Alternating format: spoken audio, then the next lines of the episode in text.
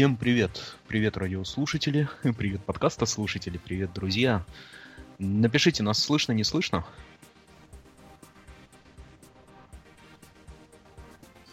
Кто-нибудь. В чатик напишите, пожалуйста.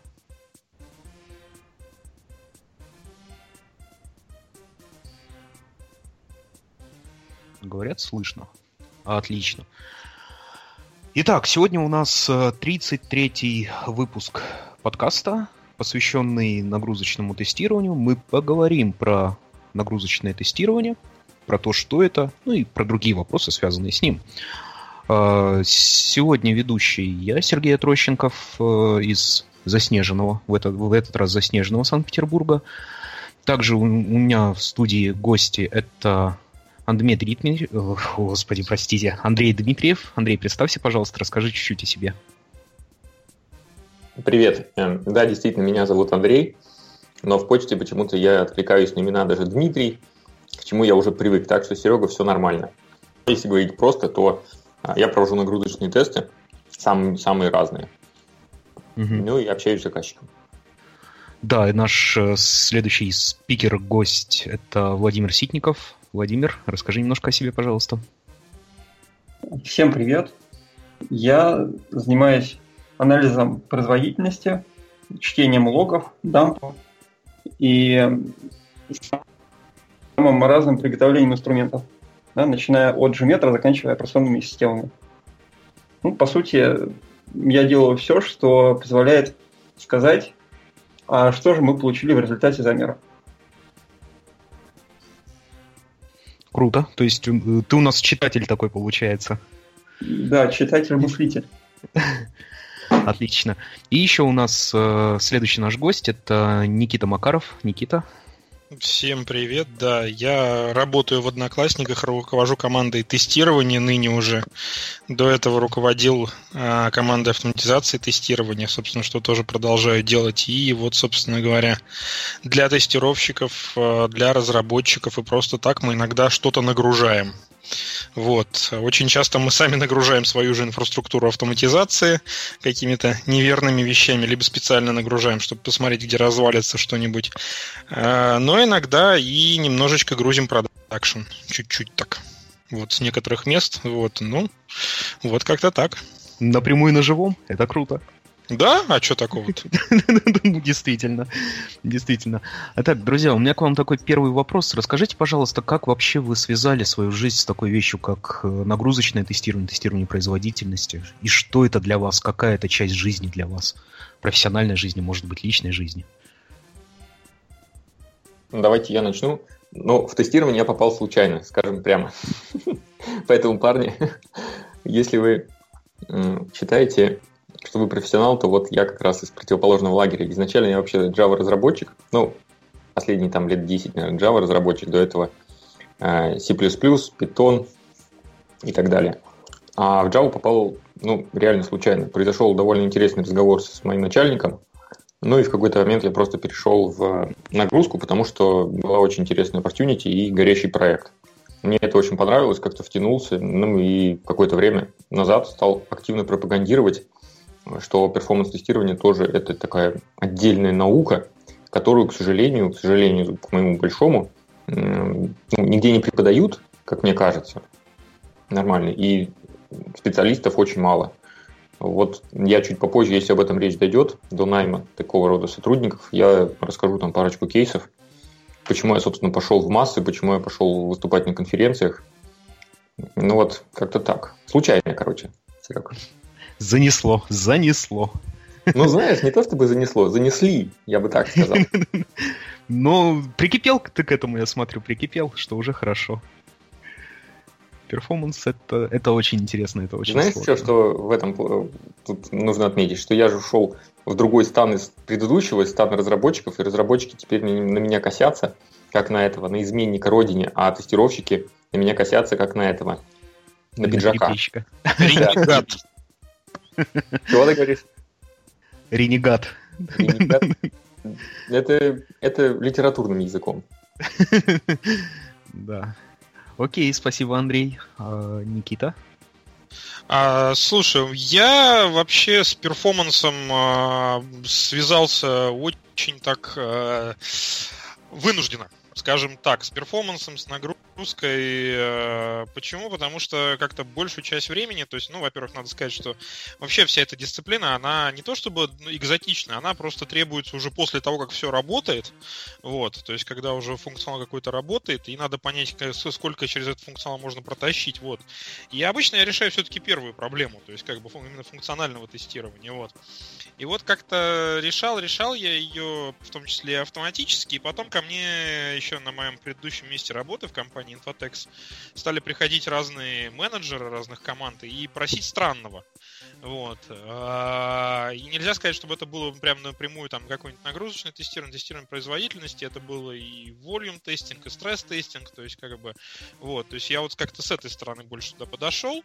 Вот. И сейчас на текущем месте работы мы тоже это делаем, так сказать, on demand, то есть под запрос. И э, такие разные всякие, всяческие, опять же, экзотичные вещи. Вот. Э, не могу сказать, что я прям на этом специализируюсь вот как бы целый день и целый день этим занимаюсь, но какая-то как-то сталкивался, э, чтобы просто понять, что это все не очень просто и что э, людей, которые занимаются именно тестированием производительности, как ну как бы э, даже среди тестировщиков, как правильно заметил Андрей, им не место. То есть это какая-то отдельная порода существ. Вот, то есть как бы это такой очень специфический труд, который требует очень специальной подготовки. Вот. И как-то вот так вот. То есть э, то есть мы анализируем, мы смотрим, но я не могу сказать, что мы этим занимаемся очень много и обильно. Вот. А связался я с этим вынужденно. Ну, как бы не жалею. Ясно, спасибо. То есть у нас второй человек, который волей судеб, волей внешних факторов пришел к перформанс-тестированию, так получается. Здорово. А у меня это произошло внезапно. Я, когда устраивался на работу, там было собеседование, в котором определялось, вообще человек программист или нет. Я исходно себя программистом считал, но меня почему-то определили как не программиста. Я забил, год проработал системным аналитиком. Короче, про Володю страшные обстоятельства выясняются. Так, так, давай, жги. Вот, я проработал системным аналитиком около года, но ну, невозможно перестать быть программистом. Да, вот за этот год я всяких там на кучу скриптов написал оптимизирующих, еще чего-то. Э, в итоге на меня косо посмотрели и сказали, ты давай куда-нибудь это, переходи в программиста. Тогда у меня стала, собственно, дилемма, куда мне идти, в нагрузочники или в программисты. Я так подумал, что программистом я всегда смогу стать, ну, разработчиком. А перформанс не так часто получается. Поэтому, значит, я раз и пошел в отдел производительности. Чем, собственно, остался рад и уже сколько там, ну, лет 10-11 точно там занимаюсь сам, самым разным. Здорово. То есть, ну, понятно, что грузить-то оно понравилось. грузить, грузить проекты, грузить э, системы, грузить людей. Это первый ну, человек, который пошел туда осознанно, по своей воле. Ну, я тоже сказал бы, что тут не сильно, наверное, по своей воле получилось так, что факторы так сложились, что затянуло. затянуло оно туда. Окей, окей, друзья. А скажите мне тогда, пожалуйста, вот если говорить про перформанс, про производительность э, систем, которые вы измеряете, может быть, вы бы сказали, какие сложности вы видите либо с технической стороны, может быть, с другой стороны, вот именно в тестировании производительности? С чем вы сталкиваетесь в своей работе? Ох, тут, наверное, проще сказать, с чем мы не сталкиваемся. А, собственно, что привлекло-то меня, почему это меня зацепило до глубины души, то, что вот нету таких задач, которые второстепенные. Ты когда э, тестируешь там ну, автоматически, да, там веб-драйвером, не знаю, загоняешь какие-то там сценарии, да, но ты ошибся немножко, пере, перепрогнал тест, да, через 5 минут у тебя есть уже результат. А когда ты волю гоняешь, у нас там такой причек, там несколько часов может занимать. Потому что если ты немножко там не дотюнил, э, ну, скриптик свой, да, то тебе весь результат замеров, которые мы обычно, ну, например, представь себе, что мы там на выходные ставим нагрузку, да, приходишь в понедельник, у тебя, не, пардон, э, поле не пахано. То есть, либо скрипт там упал, либо там метрики какие-нибудь не собрались, и начинается. А в понедельник тебе нужно выдавать отчет, да. И mm вот ты попадаешь из-за того, что ты одну мелкую точку с запятой не поставил, ты попадаешь там на 48 часов, например, да, плюс еще часов, часов 6, там, например, конфигурирования или откатывания системы назад. То есть вот эти мелочи, они меня, наверное, и привлекли, потому что они заставляют быть таким, как сказать, внимательным. Ну а если говорить конкретно про вот какие-то вещи, на которые стоит обращать внимание, то а, вот буквально вчера мы с Володей записали этот интервью для Хабра. Я думаю, mm-hmm. что можно как-то там нас найти. И вот там прям очень-очень много вещей, про которые стоит и помнить, когда ты только начинаешь там тестирование, только когда собираешь реквайменты. Ну и, конечно, когда ты уже анализируешь. То есть на каждом этапе какая-то, блин, неприятность может произойти, и к этому надо быть не только чтобы готовым, а надо подготовиться в плане подстелить себе соломку. Ну вот, а про конкретику, Володь, что такого тут прям можно упомянуть, прям конкретно? На что обращать внимание? Ну, это вопрос такой интересный, потому что обращать внимание надо примерно так же, как и в других областях. Вот. Э, я здесь соглашусь с Андреем, что внимание обращать надо периодически на разное, вот, но надо просто применять здравый смысл. То есть, э, когда ну, самая простая ситуация, это когда есть какие-то результаты замеров. Например, если вот нет человека, который умеет э, распознавать хороший замер или нет, всегда есть цифра. QA замерит, или кто-то там, девелопер нажмет случайно. Ой, у меня кнопка сработала за секунду. Так вот, факт кнопка работ, сработала за секунду ни о чем не говорит. Надо смотреть, а, какие были обстоятельства, а сколько оно должно было работать, а сделало ли оно ожидаемые действия и так далее. И, соответственно, данные с анализом это уже не время на ветер, а это уже там какая-то польза. Да, можно с этого выудить что-то. Данные без анализа время на ветер. Поэтому, ну, тут, я не знаю, может куда, куда-то дальше идти, но если говорить о том, на что обращать внимание, то я бы сказал на анализ. Да, на анализ и трезвую оценку вообще возможно ли получение таких цифр на этом железе с этой нагрузкой. Никита, тебе есть что добавить? Да, мне есть что добавить. Вот просто исходя из моего опыта, что является проблемой? Да там на самом деле проблем очень много, потому что, ну, вообще отрасль автоматизированного какого-то тестирования, она довольно молодая, вот, а уж такая специфичная отрасль, как тестирование производительности, которую делать, ну, руками-то это точно не получится, вот, она еще моложе, и инструментов мало, да и знаний-то на самом деле тоже не очень много. А что обращать внимание? Ну, во-первых, на то вообще, а как можно ли это сделать? Ну, то есть, вот реально мы сталкивались с тем, что э, пропускная способность железки, ну, то есть, как бы, э, твой тестовый стенд является твоим ограничением в, ну, в тестировании производительности. То есть, mm-hmm. как бы, не, не тот код, которым ты тестируешь, не тот код, который ты тестируешь, а именно просто железка, на которой вы пытаетесь все это раскрутить, она является ограничением. Вот. А второе это то, что вторая большая проблема, которую я вижу в этом месте, она заключается в том, что для того, чтобы это как-то адекватно тестировать, надо понимать, как оно работает. Поэтому я и говорю, что тестирование производительности это не задача какого-то рядового тестировщика, который пошел на какие-нибудь курсы и узнал, как э, писать какие-нибудь плагины к JMeter, и все, и вот он готов. Вот. Э, почему? Потому что, как вот сказали уже Андрей и Володя, то есть, как бы, во-первых, это может быть очень долго. Ну, то есть, если мы говорим особенно про volume тестинг, в течение каких-то длительных интервалов времени, это действительно нужно долго делать. То есть это там вот выходные там, поставить, это недели, иногда это месяца. Вот. Во-вторых, надо понимать, что ты нагружаешь и куда это все упирается. То есть как бы, ну, нагрузили, ну, развалилось, ну, получили какой-то отчет. А где развалилось-то внутри? Никита, То есть, надо, можно ну... тебя прерву? Да-да. Вот ты говоришь, нужны какие-то специальные знания, а чем это принципиально отличается от простого QA? А тем отличается, что, во-первых, надо знать статистику, как минимум.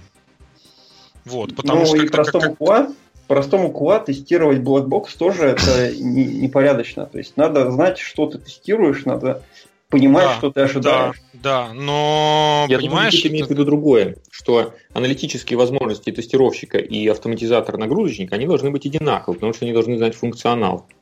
Да? А плюс еще к этому в арсенале нагрузочника должна быть статистика какая-то. Во-первых, вот. стати- статистика, во-вторых, ты должен понимать, э, эта статистика должна быть не только то, что тебе инструмент там в виде какого-нибудь G-метра, Цунга, э, Гатлинга выдаст, да? То есть не только то, что есть внутри, а то, что, то, что есть снаружи, но еще и то, что есть внутри. То есть э, инженер, ну, то есть мне кажется, чтобы как-то эффективно тестировать производительность какой-то более-менее современной системы, нужно еще уметь самому ее нафаршировать нужными метриками, как-то эти метрики потом сводить э, воедино с тем, что у тебя получилось на отчетах, вот, чтобы понимать, где у тебя узкие места. Вот, потому что узкое место, оно может быть там, ну, явно не на первом слое этой системы.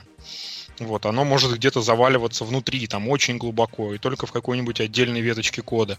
Вот, то есть нужно понимать, как устроено логирование в системе, есть ли в нем какая-то метрика, статистика, и вот это вот все. А, а, то есть, чтобы я... про- про- про- промерять ее изнутри. Я тебе опять прерву немножко, ты так много всего говоришь. А, я просто очень часто, когда спрашивают, а что такое нагрузочное тестирование, чем оно отличается для разработчиков, привожу простую аналогию, что это почти то же самое, что простое тестирование качества, ну, QA. То ну, нет. Это, это почти то же самое. Вот ты, то, что ты говоришь, что надо знать, в каких уголочках кода может зарыта быть собака, там, тормоза и плохой код и так далее, да? Ну, вот при... только что я сказал. Ну, приблизительно, да. То есть, как бы просто... То есть, и, опять... в, и в QA-тестировании тоже QA-инженер должен знать, в каком месте кода есть специальный там хак if, а, который надо отдельно протестировать. Вот, э, понимаешь, говоришь, это, это, уже, это уже очень хороший QA. Вот в чем дело. Вот, который, а, а ты, то есть ты, ты, ты сейчас пытаешься так сказать, что у нас есть э, э, очень хороший инженер производительности, такой, который все знает, и есть, э, ну, так сказать, плохой QA. Ну, я бы, знаешь, господа, я бы сказал, наверное, как я Никиту услышал, да, что для того, чтобы мы могли говорить о качественном тестировании производительности, нам нужен либо очень прокачанный инженер, который хорош э, в настройке баз данных, именно в настройке на уровне DBA, который хорош как разработчик, который хорош как разработчик SQL кода, который может анализировать производительность именно SQL запросов. То есть либо нам нужна команда, действительно команда производительности, куда входят и инженер по нагрузке, который умеет анализировать, умеет создавать, умеет профилировать нагрузку. Нам нужен DBA, который понимает, где какие настройки в базе данных есть, как это влияет на перформанс, чтобы можно было это обсудить с командой. Нам нужен разработчик, который по коду может сказать, э, что у него с производительностью кода. Нам нужен э, специалист по SQL, который сможет провести профилирование сиквел запросов и сказать, что у нас там план выполнения запросов тут подкачал, либо здесь он хорош. То есть я услышал Никита именно так. Вот смотрите, э, тут просто есть какой момент. То есть, как бы есть э, знание о том, вот как сказал Володя, что есть какой-то ивчик, да, его надо отдельно протестировать. Окей, да, это там обязанности тестировщика, да. Но знать о, какой, о какой-то телеметрии самой системы, о том, как она устроена, о том, как она работает, какие есть возможности снять с нее эту телеметрию, вот, это уже задача часть. Ну, то есть, как бы, тестировщик тоже об этом узнает иногда. А иногда и не Нет. узнает. Вот. А. Но как бы для тестирования производительности, очевидно, ну, надо знать о возможностях такой телеметрии, либо э, понимать, что она нужна, попросить разработчика ее привнести, либо привнести ее самому. То же вот. самое с логированием, то же самое с профилированием каких-то отдельных частей. Очень, вот. очень хорошие слова, и я, будучи адвокатом дьявола, их поверну в сторону QA. Значит, как это будет выглядеть? QA-инженер должен э, понимать, как правильно смотреть логи, чтобы убедиться, что система сделала то, что он ее просил. QA-инженер э, зачастую проводит юзабилити-тестирование. Я не знаю, как много вот бывает, чтобы отдельно прям были юзабилити эксперты, да, юзабилити инженер. Но очень часто, по крайней мере у нас, QA-инженер э, занимается тем, что смотрит, сколько времени занимает у пользователя проведения какого-то сценария. Сколько кликов, да, вот кликов мыши, сколько он сделает для того, чтобы создать заявку в системе. Это все отслеживается, измеряется, и иногда есть внешний отчет с этим связан. Вот как простой QA-инженер посчитает, сколько кликов он сделал для ну, выполнения действия. Ну, он может с этим посчитать просто там галочки ставить, да? А может какую-то тулу применить, разработчику попросить что-то там добавить, чтобы система логировала. И такое у нас тоже бывает. Вот, поэтому я здесь на самом деле склонен полагать, что это очень схожие по своей специфике задачи. Они немножко разные, то есть э, нагрузочники, как правило, копаются в э, системе взаимосвязи, компоненты операционных систем, да, то есть надо все-таки с этим инструментарием быть знакомым. Но по своей сути, да, вот что на входе, что на выходе, что делает инженер, это очень близкие, на мой взгляд, задачи. Ну да, это инженерная дисциплина, но просто понимаешь, что опять же, тут есть позиция наблюдателя, у вас очень специфичный продукт, есть продукты иные, да, где как бы, ну вот, э, QA занимаются иными вещами, то есть а как бы, ну, абсолютно другими. Ну, то есть, как бы у них профиль их ежедневной работы отличается, и в связи с этим их туда не набирают для того, чтобы они занимались именно вот, ну, то есть, как бы ну, у них была настолько хорошая именно инженерная подготовка. Вот. Она, конечно, отрастает со временем, у тех, кто хочет, естественно. Вот. А, но профиль работы QA может очень сильно отличаться от того, как бы, что ты подразумеваешь. Вот, то есть это не везде такие QA. Вот, то есть есть еще очень много мест, где QA это классические такие стереотипичные люди, которые тестируют по бумажке там с 9 до 6. Вот. Такого, конечно, становится все меньше и меньше, но тем не менее они есть. Вот. И там, как бы, естественно, ни про какую там телеметрию, ни про взаимодействие с э, операционной системой, с ее компонентами, и взаимодействие между модулями продукта никто ничего не знает. Там есть тест-план, написанный кем-то, по которому люди бегают. Вот. Поэтому, ну, Слушай, надо... прям то, что я хотел тоже сказать. Действительно, очень много компаний, и казалось бы, их на рынке-то не очень, ну, как бы, они не представлены на рынке, то есть они редко, когда засвечиваются на каких-нибудь, например, конференциях, да, редко пишут хабропосты, но оказывается внезапно, что есть действительно такой большой пласт компаний. Обычно это вот какие-то госкомпании, небольшие компании, где действительно роль QA в том, чтобы по бумажке пройти кейсы, позитивный, естественно, да, потому что времени-то нету.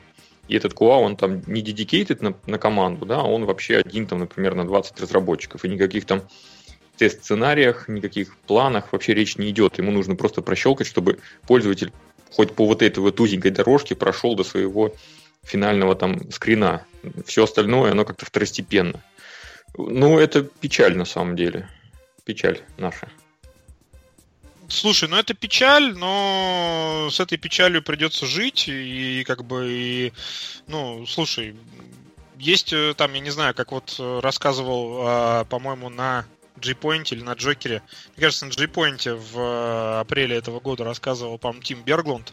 Замечательная такая фраза у него была в киноуте закрывающем, что как бы, ну, там, 10% фильмов только делают, ну, выходят в кинотеатр на самом деле, а остальные 80 выходят на DVD, но это не значит, что они как бы там люди бедствуют и как бы там, они тем не менее, то есть как бы команда этого фильма, она зарабатывает деньги и, и что-то делает. То есть, как бы они существуют, создают какую-то массу, на фоне которой, как бы, вот эти 10% выделяются. То есть, как бы, ну, то же самое и здесь. Не всем делать какие-то там очень крутые вещи, спрос на э, так сказать, в очередной раз кастомизированные там PHP платформы и онлайн-магазины, он никогда не будет маленьким.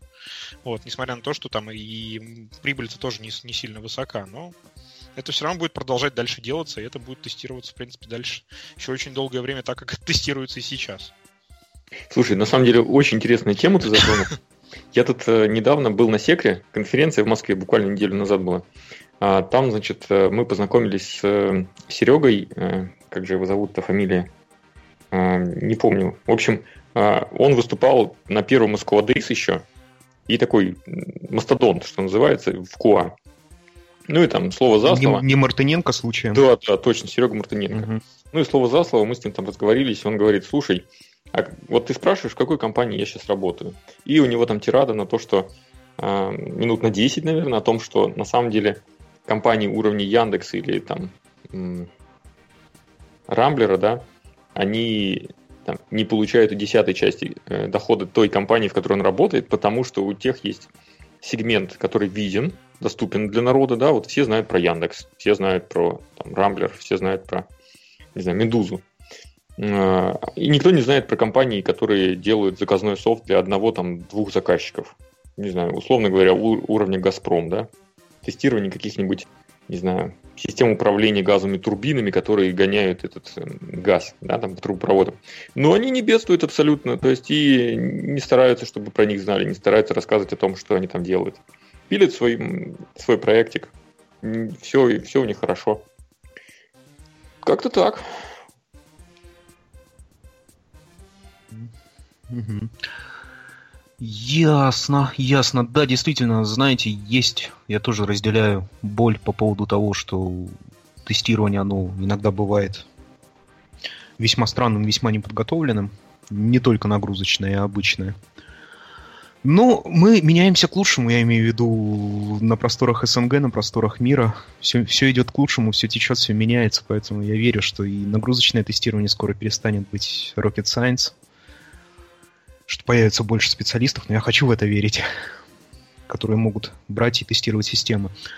Вот расскажите, я пожалуйста. сказал, что да? тренд такой, что сейчас вот э, у всех на устах там всякие бигдаты, да, угу. э, и бигдаты, ну, эти проекты тоже надо тестировать, то есть компетенция естественным образом будет подрастать. В любой маломальский э, ну, успешный стартап нужны люди, которые способны нагружать этот стартап, потому что уже никто не говорит про там 100-200 клиентов, говорят уже про 100-200 тысяч клиентов. Вот это уже начинаются там большие нагрузки, уже нельзя руками протестировать. Ну вот, все будет нормально, я уверен. Слушай, Андрей, я, я, я рад, что ты разделяешь такую тоже уверенность. А вот ты как раз хорошо упомянул, что вот сейчас все переходят на какие-то высоконагруженные системы, а если говорить про тестирование производительности э, standalone приложений, тех же самых каких-нибудь, может быть, мобильных игрушек без э, ну, standalone игрушек, тех же самых desktop standalone. А, есть ли там какие-то hint ы, trick и для того, чтобы можно было провести нагрузочное тестирование? Как можно понять, что вот этот standalone надо тестировать с нагрузкой? Как, как вообще standalone ы тестировать с нагрузкой? Есть ли у вас такой опыт? Ну, у меня такого опыта нету. У меня есть автоматизация тестирования mobile, но там про нагрузки, конечно, речь не шла. Там, ну, максимум, что это было, это э, reliability тестинг. Но чтобы мы реально там нагружали машинку, м-м, такого не было. Может, у ребят есть что в бэкграунде? Ну, у меня из десктопа у меня был только там стресс-волюм тестинг софтины. Ну, такой тоже очень специфичный. Как это делать на мобилках? Ну, то есть, как бы, ну, давайте все-таки вернемся к понятию того, что такое мобильное приложение и чем его можно нагрузить, да, то есть мобильное приложение, ну, типичное мобильное приложение, существующее сейчас, и это Никита, как бы... можно затапать, затапать, я даже знаю... За, за, зата, затапать это, мне кажется, это не нагрузка, то есть, как бы нагрузка, которая делается пальцем одного человека, при том, скорее всего, одним пальцем, ну, двумя, хорошо, пальцами одно, одного человека, это какое-то такое антинагрузочное тестирование. Это, мне кажется, ну, кривая Никита, давай назовем, при, при, придумаем термин мини-нагрузочное тестирование. Да. Маленькое. Ну, нагрузочное тестирование. Вот. Потому что, как бы, ну, это, мне кажется, такой очень распространенный кейс, и есть там инструменты типа Monkey Runner, которые, э, по-моему, они даже на всех платформах, на iOS, на Android, и, мне кажется, даже на WinPhone это портировали, которые позволяют э, тапать вообще в абсолютно любые места приложения и сводить его с ума. Вот, и потом оно, так сказать, записывает все это в виде сценария и раскатывает, показывает тебе, куда оно тапало, в какой последовательности, как оно у тебя упало. Вот, ну, это из хин, хин, хинтов и инструментов. Вот, из того, что есть. А, с другой стороны, то есть, как бы, опять же, ну, то есть э, чем является среднестатистическое приложение, находящееся в маркете там Android или iOS, да, это красивая, большей частью UI-ная оболочка для над вызовами по HTTP либо другому какому-то протоколу в сторону сервера. То есть нагрузка там, она может поставляться только сервером в сторону приложения, ну или сетью. Больше там нет, в принципе, ничего. Ну вот поэтому, ну, не, считая игрушек, да, то есть в игрушках там может быть очень как бы по-разному. Вот. Если есть приложение, которое от этого отличается, от этой парадигмы, то там уже можно тестировать. Насколько я знаю, любые нагруженные куски там мобильных приложений стараются выносить в нативные там. Ну, я больше знаком с разработкой под Android, то есть это NDK, э, Native Development Kit, который C++, ну и, соответственно, там у тебя уже получается какой-то кусочек C++ кода, который ты можешь как-то где-то развернуть, заизолировать и нагрузить его уже, ну, то есть в виде какой-то либо DLL, либо еще чего-то. То есть ты можешь, ну, как, как какой-то харнес вокруг этой, этой, этого своего кусочка, если он прям настолько критически построить, если тебе очень надо, и проверить его производительность. То есть, ну, это, это задача, которую решали уже много кто и много где. То есть, ну, не rocket science. Знаешь, звучит как вытащить сердце у какого-то человека, да. подключить его к ну, искусственному аппарату. Слушай, и, ну и... как бы, э, если ты, ну то есть я могу себе предположить, то есть, э, по крайней мере, я не, не сталкивался, я слышал о том, что делают такие критически важные компоненты, которые вставляют в мобильное приложение. Но это делают для Enterprise. То есть Enterprise переседает на мобильное приложение, и внутри этого мобильного приложения есть критически важный компонент, который должен работать хорошо. Вот берут этот критически важный компонент, его изолируют и тестируют работает отдельно. То есть, если не работает UI вокруг этого компонента, ну, это как бы, это, конечно, ну, там, P2, P3 бага какая-то, да, но не P1 не пин 0. А вот если там что-то внутри не работает, это все, это уже большая проблема. Вот, то есть это просто критический кусок, который вытаскивают, и его тоже так вот можно тестировать. А, а вот просто интересно, а среди слушателей радио К есть такие люди, которые занимаются вот именно таким вот экстрактом, и это искусственным поддержанием жизни, это, жизни в таком компоненте. Вот просто интересно. В комментах можете написать. Прям было бы круто. А, кстати, вот если говорить про тестирование мобайла, то мы тут запилили конференцию Гейзенба, которая через месяц у нас стартанет. Кстати, Володь, ты там доклад свой должен скоро предоставить. Дедлайны поджимают. Володь, да, это, это такое элегантное напоминание. То есть два человека из программного комитета собрались э, на подкаст, чтобы напомнить тебе о том, что ты должен предоставить доклад. Между прочим, все это записывается, Володя. Сейчас ты вот внимательно подумай, что ты сейчас ответишь. слушают очень много народу. Так, Володя, давай. Я, я в таком случае вернусь все-таки к теме разговора. Ладно, нет, Володь, сейчас, сейчас, я тебе верну. Э, я хотел, пока мысли не потерял. Вот у нас на этот Гизенбак э, подали заявку ребята про ферму на андроиде. Ну, естественная проблема, то, что конфигурации там уйма, да, и все их протестировать руками нельзя. Они взяли, придумали надстройку над open source фреймворком, э, сделали там кучу и железок они туда зафигачили, и эмуляторов с разными конфигами. Ну и, собственно, такой слой абстракции поверх него построили свой, для того, чтобы любой там тестировщик, едучи в метро, не знаю, в автобусе, мог э, засандалить свои кейсы в эту штуку, или там просто на экранчике у себя рефлекшеном посмотреть, как выглядит то или иное приложение. Вот это вот интересная штука, я думаю, что это тоже какая-то, ну, не знаю, в кавычках нагрузка, потому что девайсов много, да, но еще вот этот вот фреймворк, который поверх вот этих девайсов стоит, он же тоже там должен процессить, и логи должен процессить, правильно? Он должен не ошибаться с плагом, ну вот, с, с реплейсом вот этих вот девайсов, потому что они же гасятся иногда случайно. Если вы занимаетесь мобильной разработкой, то вы знаете, что вот эти проводочки, они часто отсыхают, их нужно там перетыкать. А в эмуляторах это вообще проблема. Его нужно там загасить правильно, потом еще и поднять. В общем, это отдельный инженер должен этим заниматься, не просто там... Девелопер, короче, это не вытянет. Вот, теперь, Володь, что ты хотел сказать про это? Вернуться к теме. Да, вернуться к теме мобильной и desktop. То есть э, исходно вопрос задавали, а тестировали нет.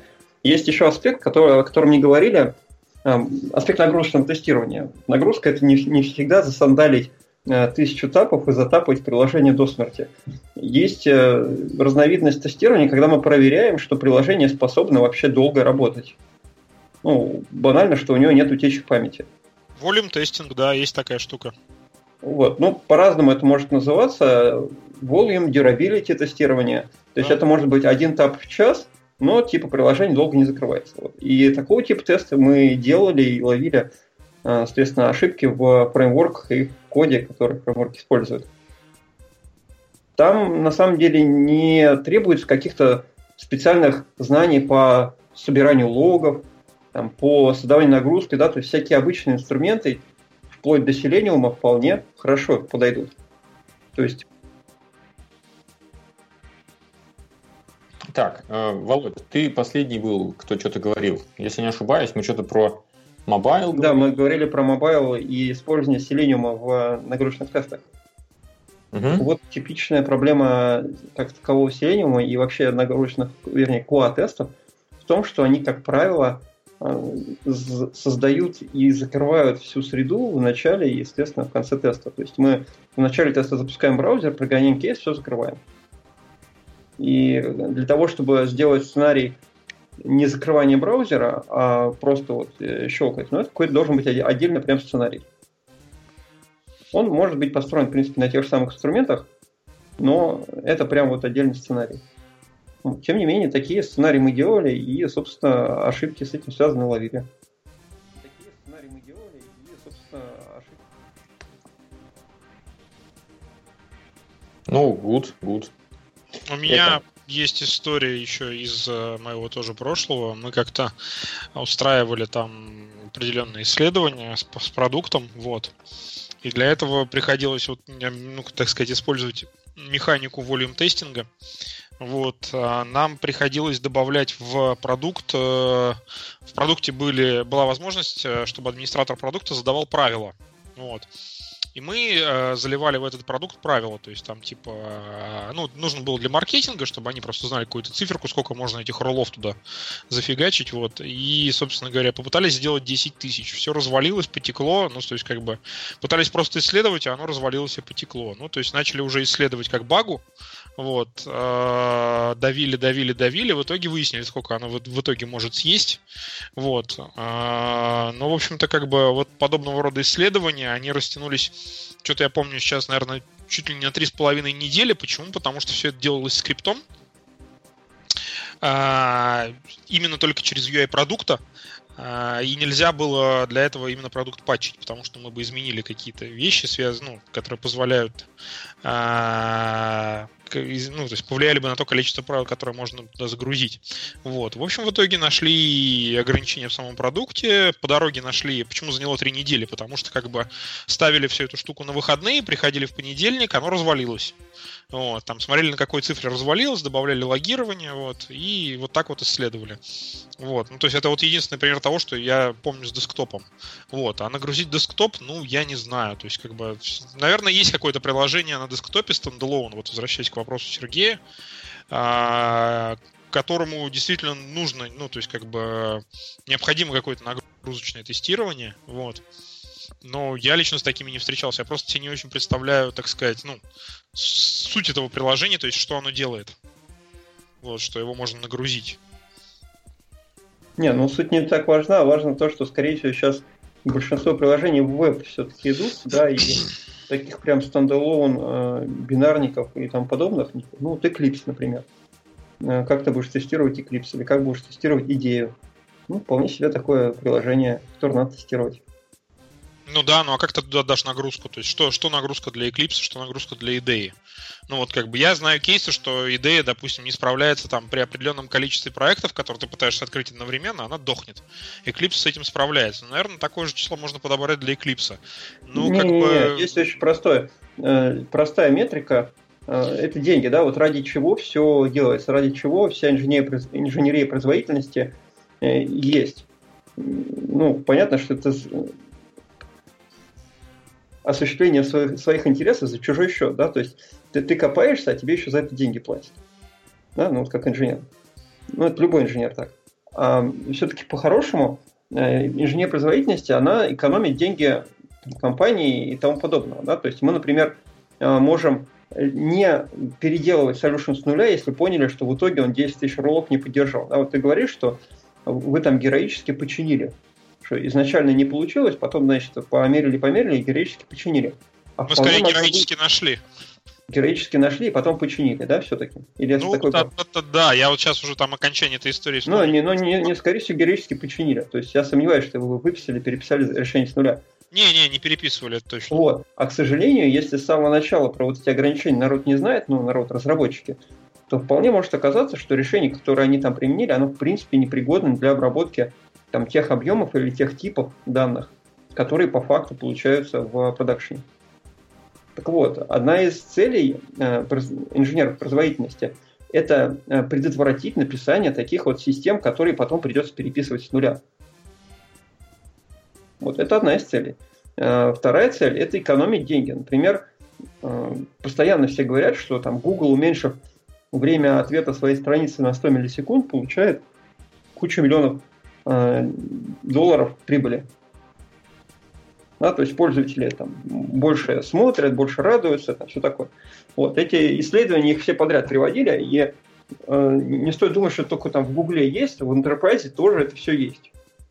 То есть к нам, э, ну, с некоторых проектов, к нам прям такие прямые знаний приходили, что вот если вы вот это соптимизируете настолько-то, то будет такой-то денежный эквивалент выигрыша.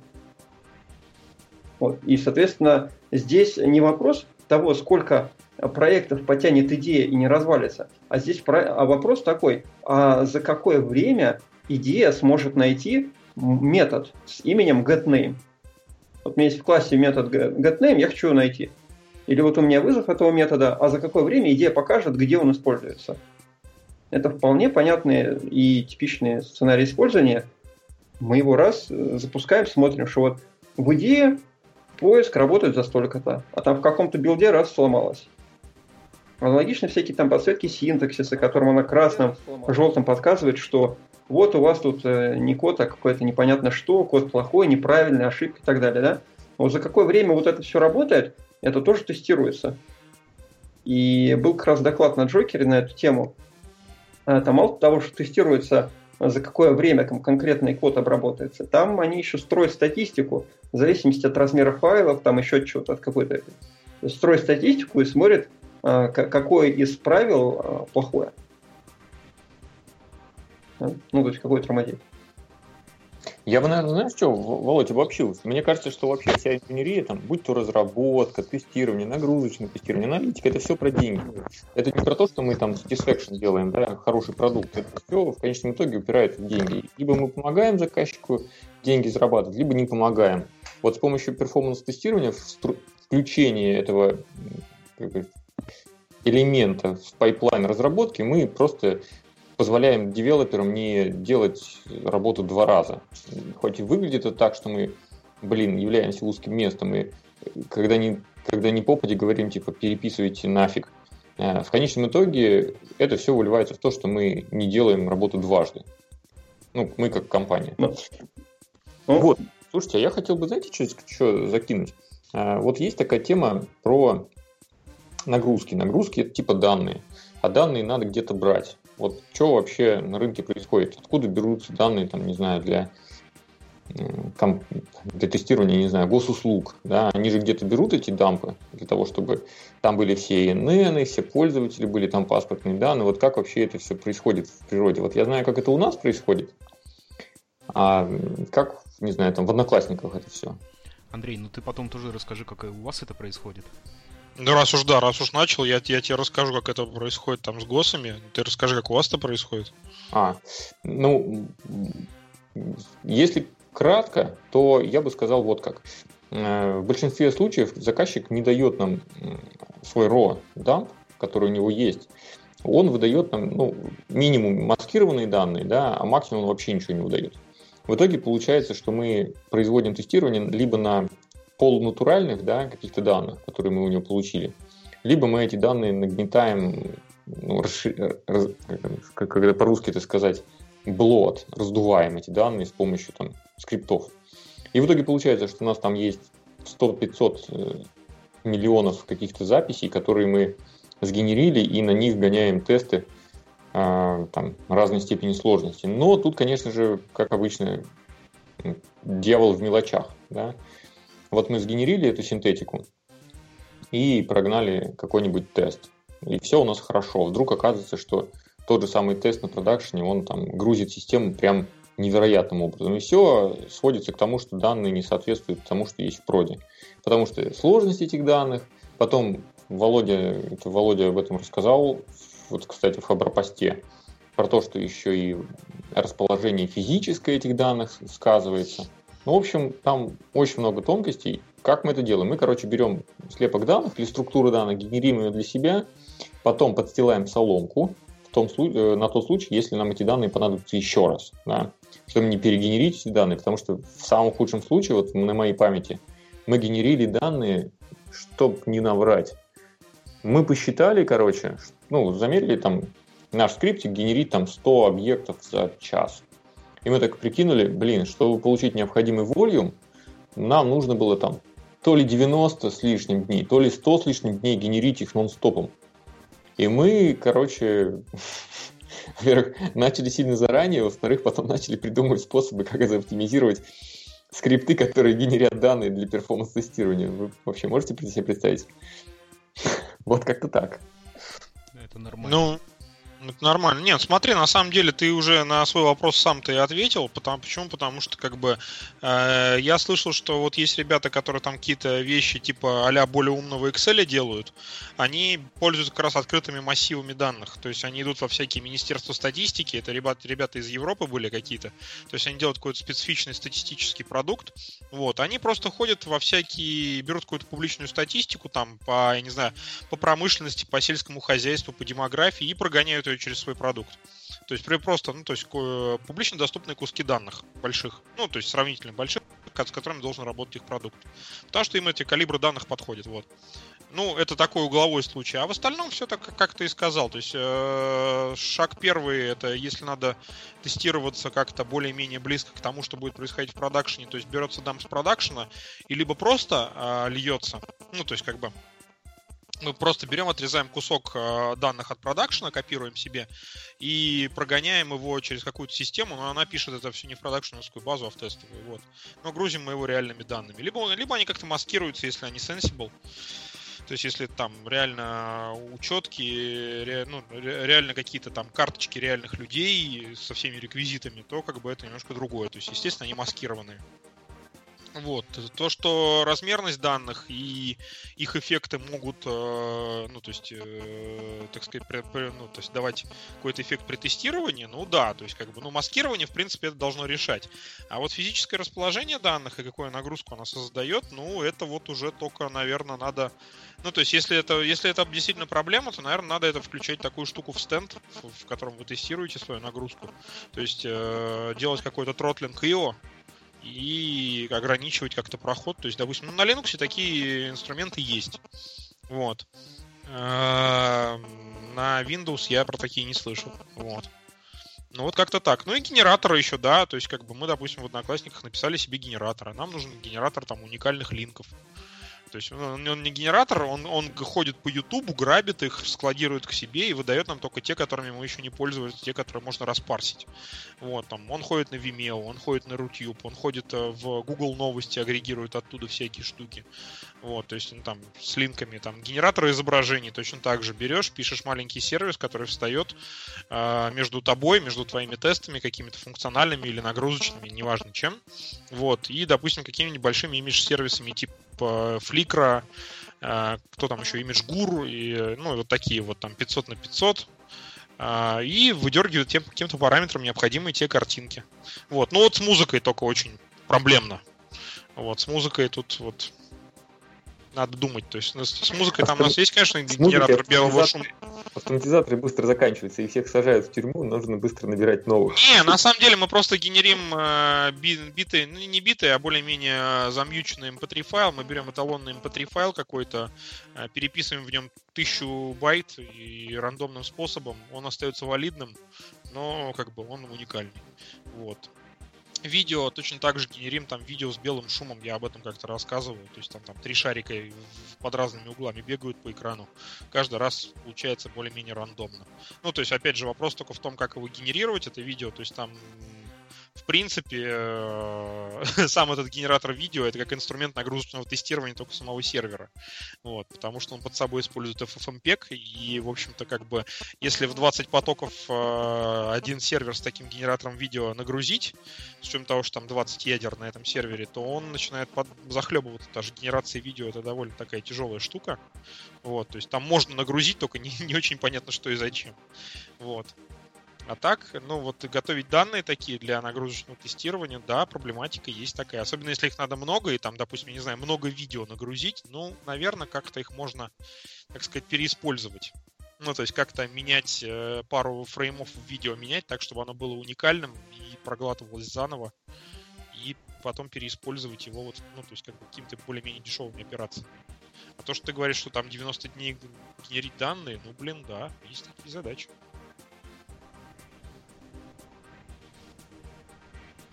Народ. Да, Никит, спасибо. Э, слушай, э, будет комментарий небольшой. Посмотрите, у кого мобильные телефоны недалеко лежат. А то слышал, сеть искал кто-то усиленно. А, смотрите, парни, а что вы скажете? Вот здесь в чатике был вопрос, Андрей на него ответил, но мне тоже интересно, и чтобы это и в запись у нас попало. И, может быть, еще тоже что-то добавите от себя. А, были вопросы таки, такого типа. Как проверить, что кандидат разбирается в нагрузке? Вот мы кандидата с рынка собеседуем. Как можно проверить, что человек разбирается в нагрузке? Да я думаю, что нужно смотреть на его, во-первых, резюме. У него там должно быть упоминание каких-то тулов, которые он использовал. Ну а на интервью просто попросить его если уж интервью такое глубинное, да, то пусть он напишет какой-нибудь скриптик и построит модель нагрузки какого-нибудь сервиса простенького. Сервисы делаются не, ну, поэтому пусть он там в этот скрипт набросает. А если говорить серьезно, то мне кажется, что если человек, ну, если экспертизы в компании нет, то я бы, наверное, шел на сторону, звал бы консультантов для того, чтобы проинтервьюировать. Ну, а, кстати, вот поделюсь своей болью, я, мне кажется, что вот Санкт-Петербургский рынок э, нагрузочных тестеров, он не очень-то развит, потому что вот то, что я вижу на рынке, то, что я видел, оно прям заставляет желать лучшего. И вплоть до того, что я задаю ну, совсем, казалось бы, простые вопросы, которые любой джуниор э, в NetCracker должен, ну, на перформанс инженера, должен отвечать, не задумываясь даже в состоянии алкогольного опьянения. А ребята, которые с улицы приходят, у них там по 10, ну, по 10-то вряд ли, ладно, вру, там лет по 5, по 6 у них э, опыта в КУА, и думаешь, ну, елки-палки, ты как бы уже давно должен был это этими вещами озадумать, озаботиться, а он как это широко открытые голубые глаза смотрит и отвечает так, что дыбы, волосы дыбом встают. Вообще, как можно было вот так вот подумать о том, что можно было так протестировать. Условно говоря, да, мой любимый вопрос. Вот есть у вас сервис, который 3000 запросов в сутки обрабатывает. Вам нужно написать performance-тест на этот сервис. Сколько вы будете подавать ему в час? Ну и люди в меру своей испорченности э, корпоративными культурами говорят, что нужно подавать столько, сколько э, за 8 часов в среднем проходит. Ну, считаем, что 3000 за 8 часов – делим на 8, и вот мы там получаем 325, насколько я помню, да. Если человек там более-менее сведущ в том, что люди бывают работают не 8 не, не, стой, стой, Андрей. А ты а. вот что, что сейчас скажут? Интригу ты не раскрывай. А, это что люди скажут? Это... Нет, голосование-то будем устраивать, нет в чате? Да, давайте, ну, давай. да, давайте, коллеги, вот, смотрите, вопрос такой, если я все верно услышал, да, что есть у нас сервис, который Э, в сутки обрабатывает 3000 запросов, какую, как, как вы смоделируете, какую нагрузку вы будете подавать, э, чтобы, чтобы проверить... Сейчас. Черт, Андрей, я потерял... Качество мысль. этого решения. Да, качество этого решения. У меня есть, у меня есть идеи. Но интересно услышать, что у нас предложит слушать. Знаешь, я такого, такие варианты самые дикие слушал. Э, на, на интервью. Это просто мама не горюй. И хоть это, знаешь, в Hall of Fame наш локальный записывать. У нас есть просто сервис, ну, страничка, в которой мы пишем всякие ляпы программистов, а это можно записывать в Hall of Fame тестировщиков. Так, да, требования 3000 в сутки. В сутках 24 часа. Сколько в час? Что за сервис? Ну, какой? Ну, сервис, не знаю, там, а, оплоды картинок, например. Вот известно, что за сутки в этот сервис люди загружают 3000 картинок.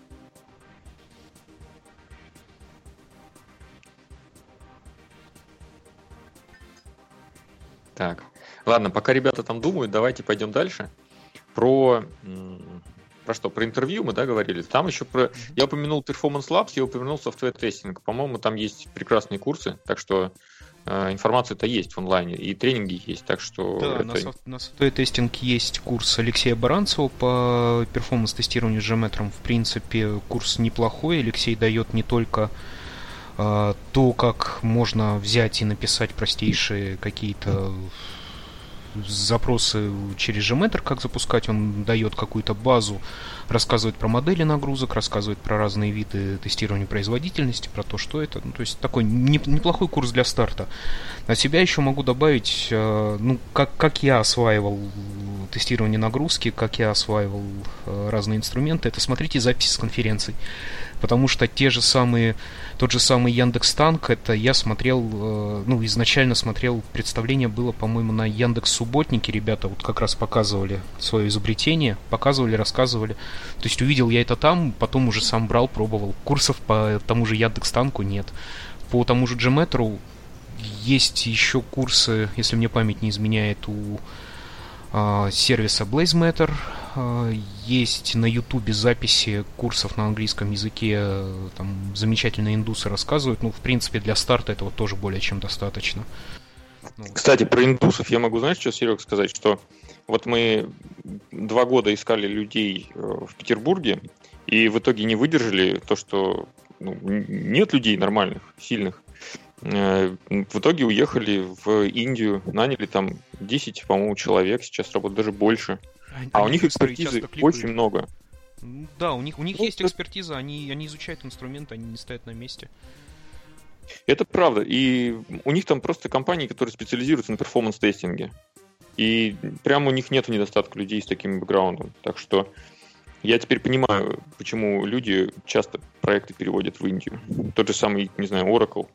Не знаю, связано это как-то с экспертизой или нет, но факт в том, что вот питерский Oracle, например, закрывается из-за того, что много проектов переводится туда, в Индию. Ну, ладно, не будем о грустном, давайте посмотрим, что нам ответ... ответили, хоть кто-нибудь нет. Еще накинуть. Короче, вариантов ответов нет, насколько я понимаю, да? Ну, давайте... Нет, ну, Антон пишет, Антон пишет, что надо собрать информацию о типичной загрузке в течение дня, выявить пиковую, посчитать, сколько там, все такое.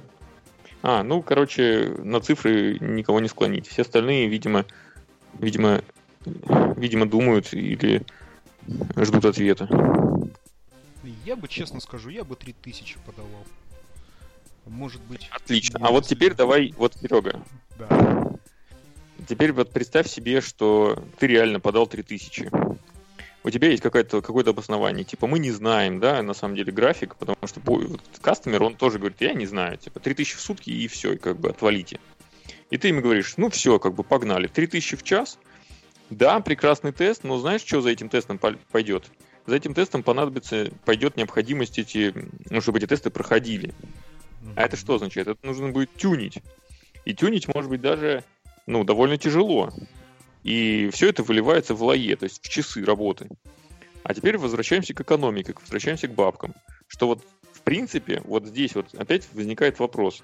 Да, вот этот перформанс тест, он заставляет тебя делать работу какую-то, которая, может быть, здесь не оптимальна. Поэтому если мы считаем, что, да, действительно, assumption такой делаем, что кастомер 3000 реально получает там в час, то будьте готовы к тому, что мы будем тюнить наш solution как до такой степени, что это будет прям реально, блин, дохера. Пардон. Да, ну, слушай, можно, можно пойти по другому пути и сказать, что окей, я в течение часа буду создавать постепенную нагрузку, то есть модель нагрузки построить так, что за час она выходит на 3000, и смотреть в течение этого времени, искать какие-то пики, не знаю, пики гэпы в нашей модели, потом уже смотреть да. до, до этих пиков Но гэпов, в конечном итоге на час. Мы, мы все это проходили, Серега. В конечном итоге это тебя никак не спасет от того, что девелопер будет тюнить этот solution. Он будет тюнить там, где это может быть не нужно. Поэтому правильного ответа здесь нет до тех пор, пока кастомер, пока у тебя нет точного понимания модели распределения, ты не можешь сказать, как его грузить. Ты можешь assumption придумать, ты можешь поделить на 8, ты можешь поделить на 12, ты можешь поделить на 24, да, ты можешь поделить на все что угодно, но как бы ты не уверен, что это за сервис. Вот, это касательно вот этого вопроса. Ну что, я предлагаю двигаться дальше. Никита сейчас... Угу. Да, давайте пойдем дальше. Сказал. Вот слушайте, тоже э, вчера, вроде, да, мы вчера в чатике как раз подняли тему, такую довольно-таки базовую, да, что такое стресс-тестирование? О, чем... слушай, прям, прям я хочу, хочу поучаствовать в этой дискуссии. Вообще, действительно, я когда э, с ребятами недавно разговаривал на конференции и говорят, слушай, вот есть такое э, понятие, как performance testing. Я такой, ну да, есть такое. Он такой, а что такое стресс-тестинг? И я такой, блин, черт, надо как бы хорошо ответить. Я ответил ему своим вариантом и услышал другой. И я понял, что есть расхождение даже среди вот опытных тестировщиков, экспертов. Есть разное понимание, что одно, что другое. Давайте вот сейчас попробуем это обсудить. А, в моем понимании стресс-тестом является то, что это не штатная нагрузка какая-то, сверхнагрузка на, солю, на систему, которая в обычной жизни не, ну, не ожидается. А performance test, ну, это обычная нагрузка на какой-то там, ну, на какой-то более-менее предельной циферке. Но я услышал альтернативное мнение. Я пока что его придержу при себе. Может, вы что-нибудь скажете, как в вашем понимании они разделяются? Ну, от себя добавлю, что да. То есть, как бы с первым определением соглашусь, но там еще важно время. То есть стресс-то, стресс-тестирование, оно должно быть сильно более жестко ограничено по времени. То есть мы подаем пиковую нагрузку какую-то сверхнормативную, и мы должны ограничить ее по времени. То есть на какое время мы ее заряжаем. Ну, как бы и дальше мы должны проверить, что система вернется в нормальное состояние. Вот, это уже там такая штучка ближе к функциональному тестированию, что после того, как у тебя стресс-нагрузка прошла, что дальше у тебя все хорошо работает. Ну, то есть вернулась к нормальным показателям, что у тебя Java-машина там не гцшит каждую секунду, что у тебя, ну, в общем-то, все, все работает хорошо после стресса. Вот, тут еще вот, вот какой аспект возникает. Хороший, кстати, поинт. Смотри, вот э, вдруг напо- вспомнилось э, резюме ну, практически всех индийских со- э, соискателей, они все в, в резюме пишут, что он с блеском, или как это сказать по-русски, э, уверенно владеет подходами стресс-тестирования, peak-тестирования, э, потом у него какой-то еще volume testing, и, короче, там все возможные testing и так или иначе связанные с этим, а в итоге, когда их начинаешь спрашивать, а что это такое, на самом деле они просто варьируют этот профиль, они, ну, spike testing какой-нибудь, и все вот эти термины, они то ли придумывают, то ли они реально в индустрии у них там есть. Но я в своей жизни не часто встречал, чтобы русские ребята у себя в, интервью, в резюме упоминали вот их. Так, еще варианты есть? А, ну, слушай, да, Владимир, давай, давай ты, потом я тогда уже. Я соглашусь, что варианты как-то не очень на слуху, чтобы все, все использовались. А слово performance тестинг я бы сказал как обобщенное. То есть я не думаю, что есть вот тестирование, которое называется performance тестинг, и есть тестирование, которое называется стресс тестинг. То есть я думаю, что в отношении производительности можно сказать, как вот у нас есть просто тестирование, связанное с производительностью. И все, а дальше разновидности, разные профили, разные условия, разные данные. Ну и в том числе всякие бенчмаркинги. Вот это же тоже перформанс, правильно же? Да. Вот, а теперь э, а, Серега, давай. А потом я Да, расскажу, да, да. Я бы, я знаешь, я бы дал такое определение, что стресс-тестинг это тестирование по э, тестирование вне рамок профиля нагрузки. Это может быть как и более низкая нагрузка, это, ну, так, я бы назвал тогда уже дистресс-тестинг, да, то есть когда мы вместо высокой нагрузки подаем... Давай, давай введем новый термин, comfortable testing или calm testing. Ну, ну да, можно. Специалист по калм-тестингу. Это сколько? Это такой один запрос в сутки. Ну, например, а интересно, как ведет себя система. Ну, смотри, здесь моя. моя а, не, на, на, на самом деле-то это тоже ведь, а там все утихнет, э, остановится, остынет в системе, и что, и как она потом этот один запрос обработает. Да, ну это дорогой вид тестирования, на самом деле, мне кажется. Знаешь, один запрос в сутки на инфраструктуре, которая like production, ну странно немного. Ну, может быть, имеет смысл. Может быть, имеет смысл. Мой главный point а, то, слушай, что... знаешь, из разряда вообще доктора Хауса, а давайте э, будем тестировать на одной железке э, ну, поднимем два солюшена, на одну мы будем каунт тесты загонять, типа там один запрос в сутки, а на вторую виртуальную машину будем гонять, там, знаешь, перформансы, какие-нибудь нагрузки, там, адские миллионы. Э, вот, и посмотрим, как эти солюшены будут жить. Но это из, из разряда, знаешь, что такое бэкграунд нагрузка, или по-русски называется паразитная нагрузка. Об этом мы, кстати, сегодня не говорили, но там вообще есть курьезы прям адские. тоже можно будет про это рассказать. Давай так, сейчас, да, Серега, сейчас извини, к этому свичнем тебя переключим, да. Вот, мой основной поинт, что стресс-тестирование это тестирование не профиля нагрузки, который, ну, профиль нагрузки, я считаю, что профиль, который составлен по тем распределениям, по тем э, по тем статистикам, которые мы получили от кастомера, получили от э, реального сервера, то есть ожидаемая нагрузка, любой, любой, любой выход за пределы ожидаемой нагрузки и профили, которые отличаются от них, это стресс-тестирование. То есть я бы не ограничивал ни по времени, не ограничивал бы ни по тому, что это обязательно должно быть больше. В, в, такой, в, в таком ключе говорил бы о стресс-тестинге. То есть не типичный профиль нагрузки, который мы подаем на систему. И тут такой а. Андрей выходит и говорит, что на самом деле правильного ответа нет, Неправильный ответ э, звучит так, смотря в каком случае. Ну, Нет, в принципе, хороший Андрей... ответ.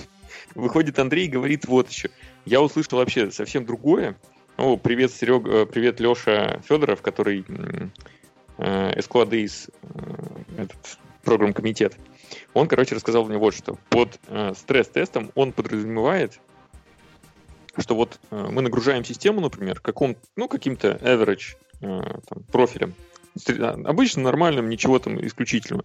И в какой-то момент херак мы ему отрубаем, там, например, один, одну ноду. Это он такой, ну это же стресс, стресс, стресс для системы. Я такой, блин, ну да, стресс. Потом он не, такой, не это. Ну, ну предположение да. есть. Потом говорит, вот мы как бы тестируем solution, потом херак отрубили ему сорт-пати систему, с которой он там грабит какие-нибудь, не знаю, картиночки. Посмотрим, что будет делать система. И получается, что это... Смотрели фильм «Храброе сердце»? Там его четвертовали в конце, он такой все равно кричал такой «Фридом!» или что он там кричал «Свобода!» И вот так вот расчленяешь эту систему, смотришь, как она в этом стрессе себя ведет. Вот. Я бы сказал, что это вольный перевод или игра слов. В смысле? Не, ну мы ставим систему в стрессовую ситуацию. Либо мы ее ставим с использованием генератора нагрузки, и профиля нагрузки, либо отрубая у нее какие-то концы, отрубая сеть. Не-не-не-не-не, отрубая сеть и тому подобное, это по-другому называется. Это называется а, failover тестирование, если говорить по-русски. У Если говорить по-русски, ну да. А, у failover тестирования, мне кажется, все-таки немного другая цель. У него проверить не просто а, поведение системы, да, в случае failover а, а восстановление, ну, по сути, reliability какое-то, нет? Ну, довольно широкий там набор, но общего я бы сказал, что у фулловер тестирования то, что мы э, тестируем внештатные в плане конфигурации. Uh-huh, ну, uh-huh. Тут можно, конечно, сказать, что внештатная конфигурация, внештатная нагрузка это близкие термины. Вот, но все-таки убивание виртуалки и э, подача дополнительной нагрузки это немножко разные вещи.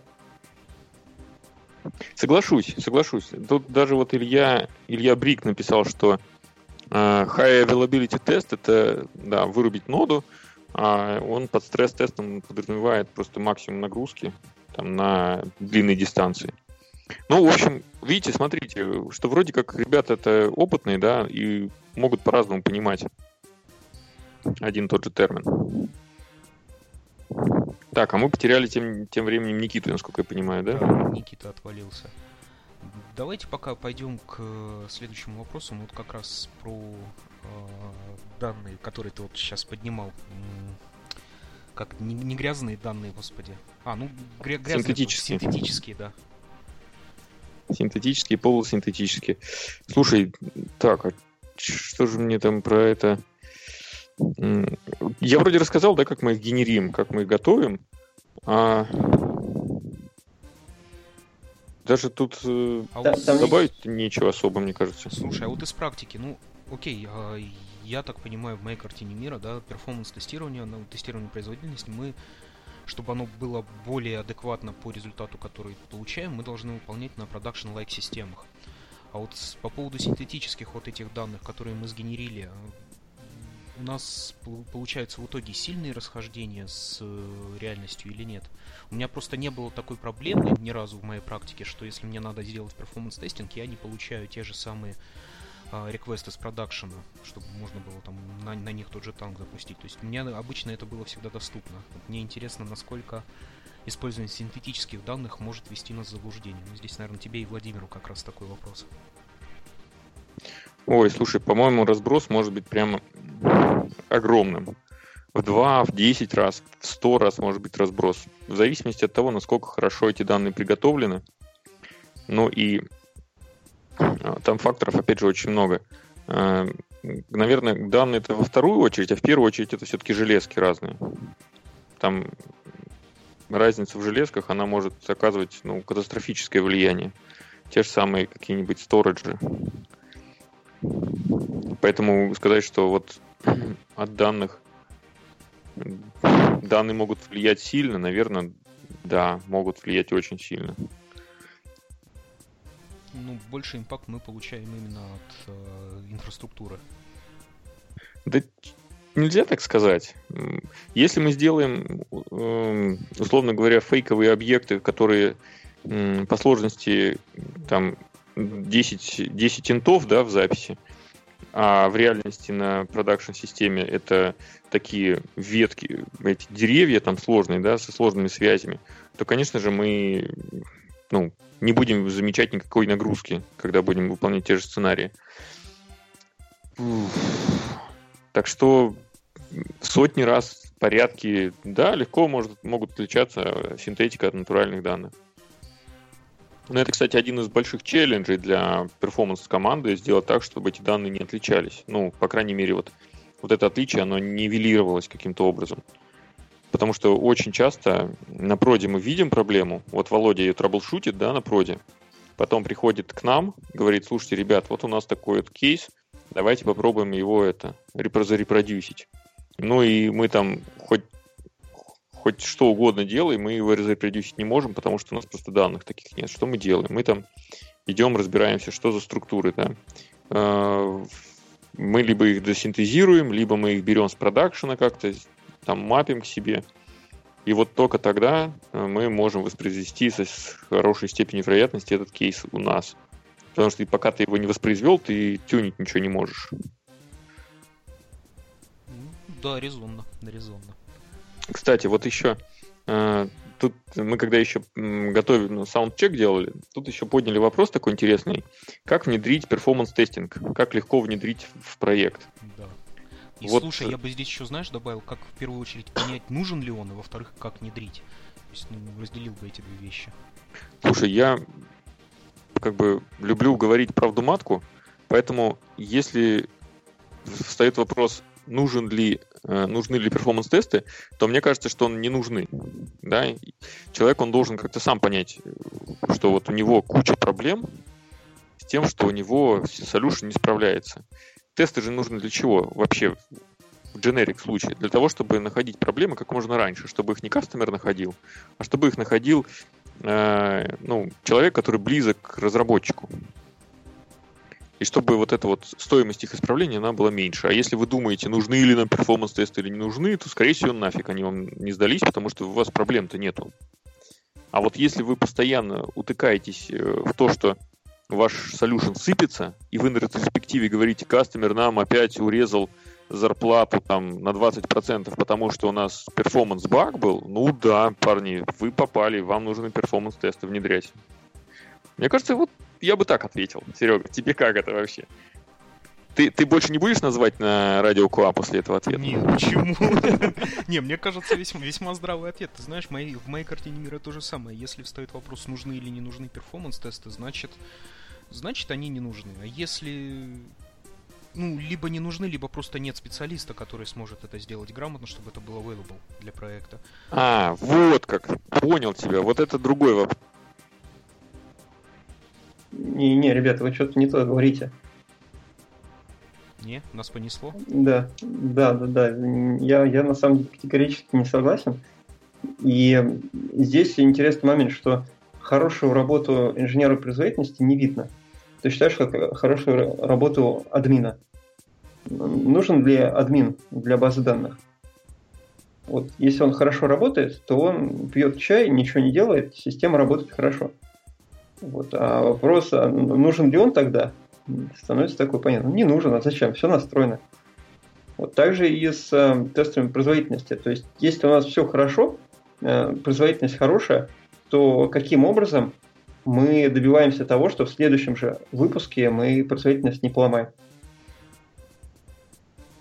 Как, как это? Ну, я на самом деле не встречал еще такого, чтобы следующая версия софта не поломала там какую-то производительность или что-то такое. Поэтому здесь я бы сказал так, что если у вас возникает вопрос, э, нужны или нет, то надо посмотреть, а где области, в которых вы можете от этого выиграть. А, то есть, если вообще нет а, тестов на производительность и тому подобного, то, скорее всего, нужно. Ну, как-никак, сейчас все идет про э, веб, мобильное приложение. Если мобильное приложение тормозит, занимает много места, занимает много памяти, то его просто никто не будет ставить, его все будут удалять и все. Вы даже не будете жалобы от пользователя получать, потому что никто вашим приложением не пользуется. По-моему, так. Ну, да, это будет печально. Это будет печально. Володь. А, Андрей, что ты прервался? Раз, раз. Да, тебя слышно, Андрей.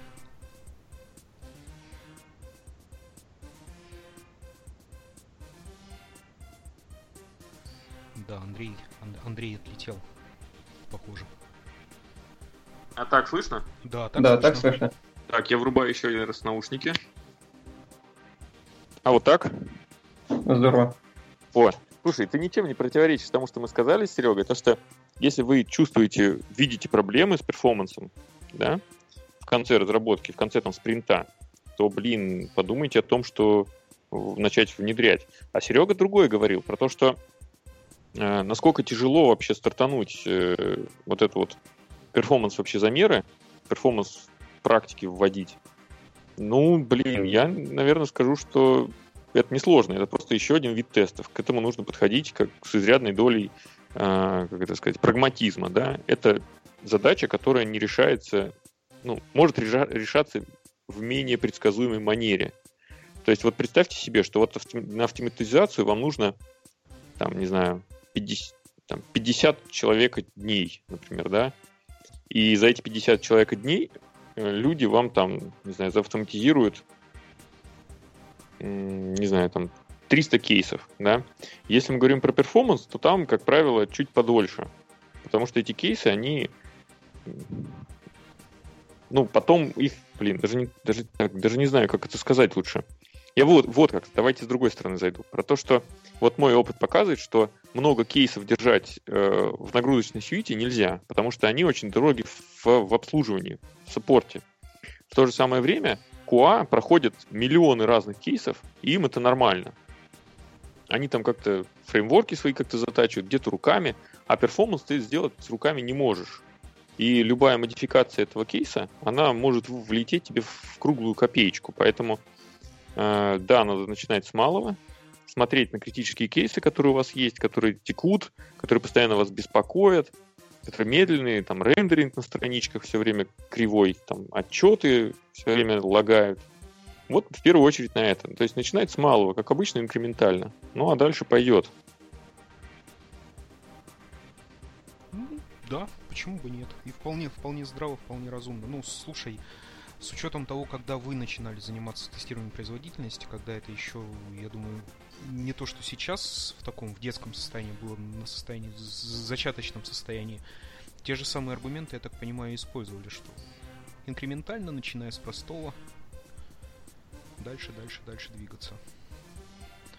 И у меня, господа, у меня еще такой к вам вопрос будет.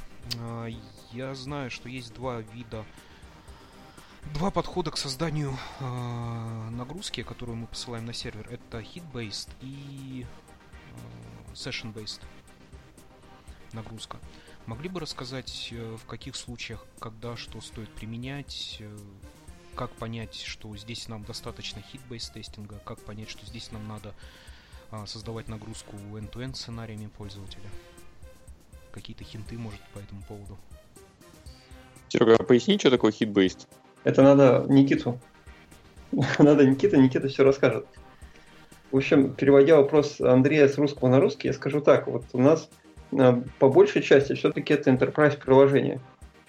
И там весь функционал, который есть, ну, вот очень много функционала, это сложные сценарии.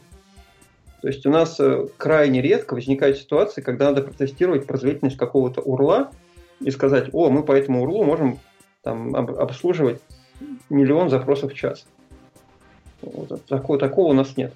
И это хитбейс, да? Да, и это и есть hit-based. А session-based это когда ты такой разлап... Андрей опять прервался? Ты опять пропал. Ну да, session-based это когда ты, по сути, описываешь э, end-to-end сценарий с передачей параметров внутри и так далее. Вот у нас по факту второго гораздо больше. То есть есть отдельные проекты, есть отдельные задачи, когда мы такого типа теста делаем. Вот. Но, как правило, все определяется а, конечными целями. Да, то есть э, я немножко перескажу то, что до этого было, но производительность э, нельзя долить проект, да, то есть нельзя добавить чуть-чуть производительности после того, как уже все написано, все сделано. Да, то есть э, надо как-то, чтобы на этапе разработки разработчики понимали, где у них стрёмные места, где им там получше написать, где архитектурно заложить вот всякую соломку, да, то есть если что, мы потом там запрос сможем потюнить, или если что, мы сможем там, систему хранения нашу расширить и так далее. Да? Так вот, э, на этом этапе и понимается, какой тип там тест нужны. То есть э, инженер производительности, он не выходит как э, крутой SQL-разработчик, он не выходит как крутой Java-инженер. То есть это не то, что мы, ой, берем код и сейчас его раз поправили, допилили, и вот типа, он стал в два раза быстрее. Вот. Как правило, все-таки тесты, они просто показывают, удовлетворяет система или нет. Как QA-тесты. QA-баги не справляют? Не справляют. Вот QA-баги просто находят и фиксируют. QA-баги просто, да, откапывают. Слушай, Володь, а, меня слышно, кстати? Да-да-да. Слушай, я тут э, подумал, что вот может сложиться ощущение, что для того, чтобы стартануть тестирование, нужно просто взять какой-нибудь тул и начать его юзать. Но на самом деле тут это тоже же все, все так, все так. Тул называется Brain. Вот. А давай вот этот Brain все-таки от, отложим, считая, что все, кто нас слушают, они с Брейном. А, вот смотри, просто взять JMeter и начать на нем писать, это уже недостаточно. Вот а, любой тул должен быть применен с умом.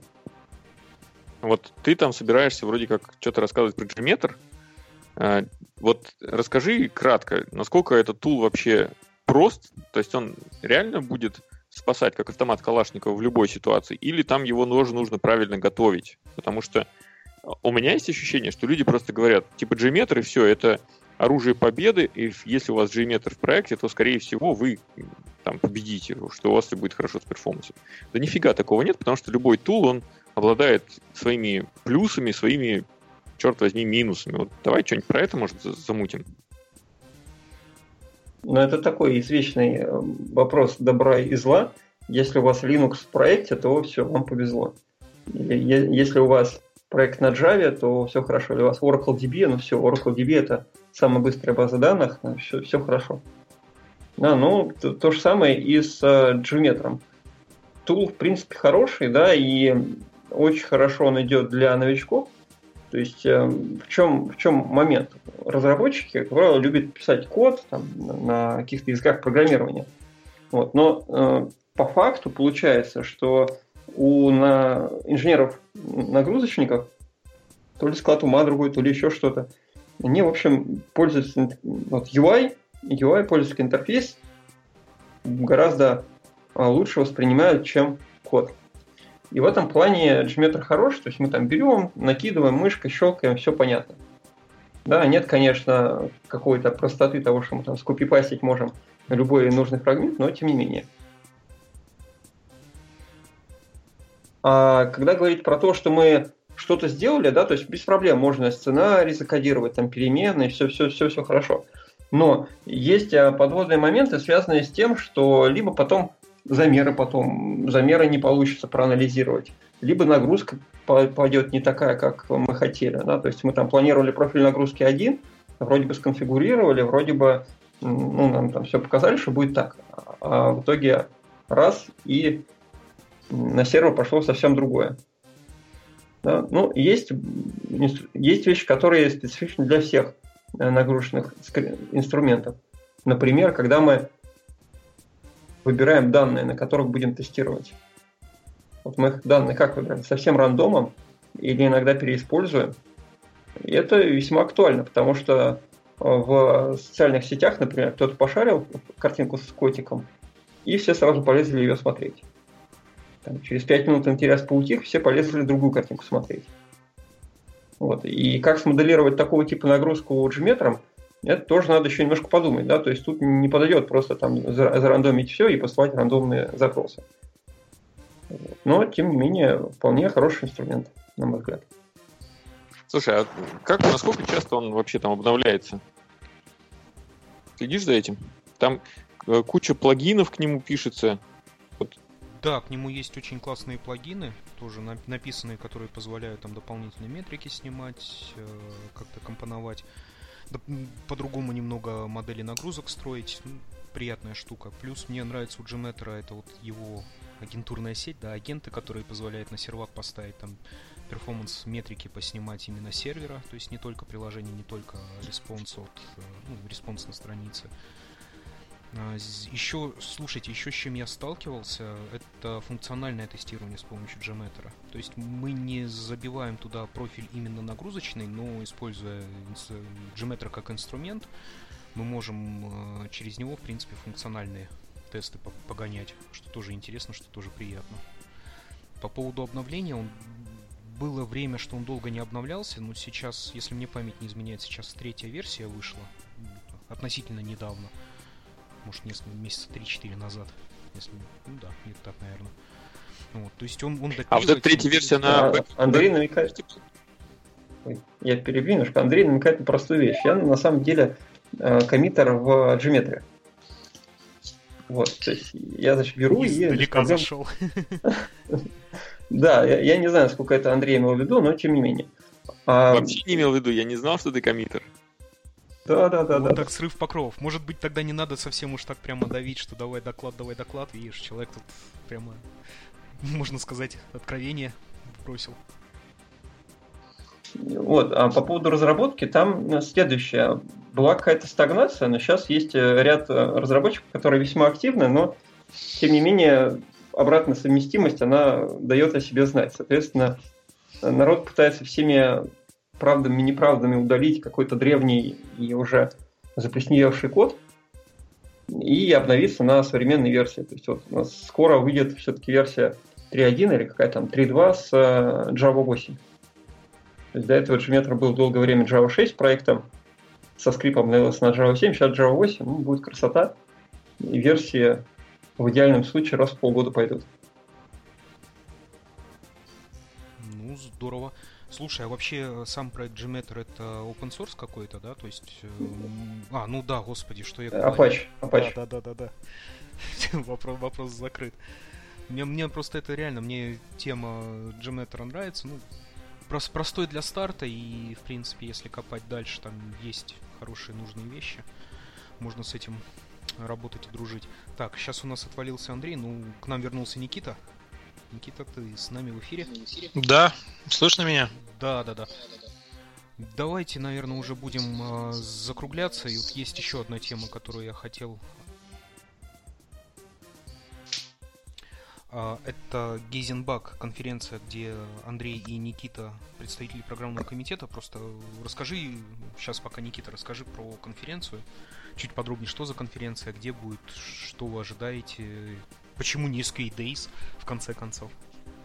Ну, давай, так сказать, начнем с простых вопросов. Э, что за конференция, где будет? Конференция э, большей частью техническая, как любит делать Джукру, то есть э, с техническим фаршем, мясом, так, чтобы у посетителей слюна текла изо рта, вот, то есть как бы с кровью и кишочками. Вот, то есть как бы сложные технические темы в том числе. То есть как бы будет в Москве 10 декабря. Это были ответы на простые вопросы, собственно говоря, почему такая конференция и чего ожидаем? Ну, собственно говоря, Почему такая? Потому что очень э, я последние, там, наверное, 3 или 4 года катаюсь по разным конференциям, в том числе конференциям для протестирования, для тестировщиков. И Э, впечатление, если цел, так сказать, в целом, очень удручающее. Это касается не только российских конференций, это касается вообще конференций по всему миру, то есть везде, вот где я был, как бы э, нигде никто не делает ничего лучше, чем как бы, ну, чем то, что есть и так везде. Вот. И мне это кажется очень странным. Почему? Потому что как бы рассказывать о том, как, в какую правильную позу тестировщику становиться в скрам-команде, это, конечно, прекрасно, но об этом рассказали уже один раз и второй раз, и, в общем-то, наверное, как бы хватит уже. Ну, то есть, либо те, кто не усвоили с двух раз, наверное, с третьего не поймут, вот. А вот э, всякие технические моменты, связанные с тестированием, потому что они везде очень особенные, везде очень специфичные и очень много где интересные, почему-то рассказывают очень мало. Вот. И хочется сделать техническую конференцию про тестирование, которая именно конференция про тестирование и не только для тестировщиков, но и для разработчиков. Вот. А, и вот как-то мы, наверное, в течение двух лет с Алексеем Федоровым эту идею обсуждали, и вот Алексей и Андрей и Джукру отважились это сделать, за что им огромное спасибо. Вот. И я и остальные участники программного комитета постараются сделать все, чтобы с программой все было хорошо с докладами все было хорошо, и, так сказать, чтобы люди тоже порадовались. Но как это получится, на самом деле, мы узнаем только тогда, когда сделаем. Вот, то есть конференция техническая. Мы будем говорить про инструменты, мы говорим, будем говорить про автоматизацию тестирования, про нагрузочное тестирование, про э, технический фарш, про техническую жесть, э, про всякие разные страшные вещи. Вот. Э, может быть, не, ну, то есть как бы мы не преследуем цели, чтобы люди туда пришли и прям вот сразу, то есть они пришли бы и получили ответы на все, сразу на все свои вопросы. Мы преследуем цель, чтобы э, люди рассказали о каких-то нестандартных подходах, о каких-то новых идеях. То есть, чтобы люди ушли с расширенным оттуда кругозором. Вот. Конечно, про технологии и про какие-то конкретные решения тоже будет. Вот. Но хочется именно расширять мировоззрение людям. Вот. Вопросы? Андрей там к нам не вернулся, вот, как, как один из основных идеологов. Нет еще? Нет Андрея? Да, что-то его, что-то его нет. Окей, окей. Слушай, ну это классно, что техническая конференция. Все-таки действительно про котиков слушать это одно, про менеджмент немного другое. Хочется таких си- си- сильно брутальных докладов. Зна- зная конференции Джук. Будет интересно. Будет интересно, что ж. А, да, тут спрашивают, а какая целевая аудитория конференции? А целевая аудитория конференции, то есть как бы все люди, все те, кто э, сталкиваются с техническими аспектами тестирования. То есть даже если ты занимаешься ручным тестированием, но ты, так сказать, не боишься линуксовой консоли и пользуешься там, разрабатываешь какие-то утилиты для себя, это не значит, что ты там инженер по автоматизации, тестирования, ты какой-то мега-разработчик, еще что-то, то как бы скорее всего там будет что-то для тебя. Э, что ты сможешь там почерпнуть, или просто посмотреть, как это делается у соседа, так сказать. Вот. Задать вопросы, по крайней мере, о своих каких-то болячках, какие-то просто фундаментальные вещи, пообщаться с людьми, с э, докладчиками, со спикерами, вот, в том числе с иностранными спикерами. Вот. Это разработчики, тестировщики, инженеры по автоматизации тестирования и все, кому, э, так сказать, технические аспекты тестирования близки. То есть у нас вот, допустим, у меня на работе один из администраторов очень просится на эту конференцию, и, наверное, даже отведем его туда. Очень ему интересно. Сисадмину. Прикольно. А он что-то там для себя тоже интересное такое увидел? ну да, он нам, во-первых, помогал, очень сильно помогал строить нашу инфраструктуру автоматизации, когда мы перевозили из Э, офисной вир- системы виртуализации в продакшн, вот, и как бы он от нас нахватался всяких разных интересных вещей, вот, и теперь ему в том числе, так сказать, такие слегка интересно. Вот. Научили О, я вернулся. О, да, привет, вот, Андрей, собственно, про Гейзенбак говорим. А, что там? Что за Гейзенбак-то? Какой Гейзенбак вообще? Какой Гейзенбак? Да, еще, еще, еще, еще один пришел со склерозом. Один не может доклад подготовить, а, а, а второй про конференцию не знает. Окей, хорошо. По-моему, уже пошел трешачок у нас, да? В онлайн. Да, пошел трешачок, вот. Что ты можешь рассказать людям про Гейзенбак? Зачем это все, Андрей? Расскажи, зачем это все, вот твое видение? Вот а, очень просто. Только, Мне кажется, что... банальную фразу «заработать денег» не надо говорить. Но вы просто эту, эту фразу уже сказали, да? Ну, не, мы старались как-то это все благородно. Завуалировать, да, красиво все. Не, если серьезно, парни, то э, мы всерьез обеспокоены тем, что уровень КУА в России, он не такой высокий, как хотелось бы. То есть я здесь преследую вот какую цель. Банально сотрудников нормальных, хороших, сильных, да, их мало.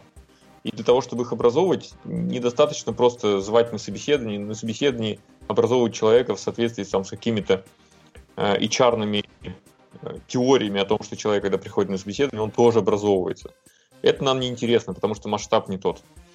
А когда тебе нужно нанять 15 тестировщиков, автоматизаторов, у которых еще и инструмент в виде брейна есть, то тут вообще возникает проблема неразрешимая. Поэтому мы реш... думали, думали, решили, блин, у нас конференции-то нет таких хороших, хардкорных, чтобы люди там получали знания, чтобы они там варились и relations нарабатывали. И вот решили забелить такую конфу. Она будет отличаться тем, что а, ориентирована на сеньоров, на людей, которые в профессии уже достигли многого и чувствуют необходимость вот этими знаниями делиться, не просто там интродакшенами какими-то, да, а вещами, которые, ну, которыми джуниор, ну, не озадачивается. Вот, например, Володин доклад, да, блин, там я к чему это говорил, вот этот вопрос про Gmeter задал, потому что этот инструмент, он не так прост, как кажется. У него там очень много тонкостей.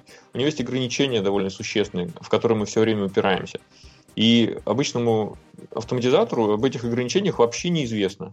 И вот на конференции, например, будет прекрасный шанс пообщаться с комитерами в, во фреймворке. Вот оттуда и появится уверенность в том, что человек будет на рынке более, скажем так, сильным, более востребованным. А это очень важно, потому что в России экспертизы не так уж много. Поэтому мы вкладываемся в то, что там спикеры иностранные приезжают, а, вкладываемся в то, чтобы прогоны тестовые делать этих докладов. Так что мы делаем все в полный рост, чтобы программа была прям реально мощная. Круто. Андрей, слушай, а такой вопрос, а почему Москву выбрали? Москву выбрали? Мне кажется, что там просто рынок побольше. Там людей больше, сильно. Это сказано, э, связано прямо с теми статистиками, которые мы видим. Мы же проводим несколько конференций в Москве, в Питере, и людей просто в Москве банально, банально, банально больше. больше. Да? Ну и когда возникает вопрос, там, например, какой-нибудь ключевой спикер говорит, слушайте, а сколько будет человек на конференции? И вот одно дело ему сказать, будет там 200 человек в Петербурге или там 500 в Москве, да, совсем разный калибр. И он такой, о, 500 это круто, я приеду. Вот, Москва просто в плане собрать людей проще там, конечно. Ну и Москва инфраструктурно, она как-то попроще, потому что там, ну, площадку найти, я не знаю, Андрей мне опять же не даст мне соврать, ну, то есть э, искать площадки, в Москве их просто больше, вот, то есть как бы... Это правда, это правда, Никит. Слушайте, супер, спасибо, спасибо, господа. Давайте, наверное, закругляться. По поводу Гейзенбага, я думаю, после конференции можно будет вас еще вытащить на эфир радио QA там уже и Леша поговорит, может быть, еще кого-нибудь из спикеров, чтобы вы рассказали, как оно прошло, каких целей вы достигли, как... О, слушай, Серег, а может вы вообще тогда онлайн-эфир сделаете с конференции? Ну, в принципе, можно и так. Я думаю, Давайте это... подумаем. Вообще, мне кажется, да. огонь будет тема. Давай, давай, давай, давай, это обсудим уже отдельно. Думаю, Там же спикеров будет много. Вам в онлайн несколько спикеров загнать очень интересных. Вообще будет огонь. Да, согласен, поинт интересный. Вот, кстати, интересный момент.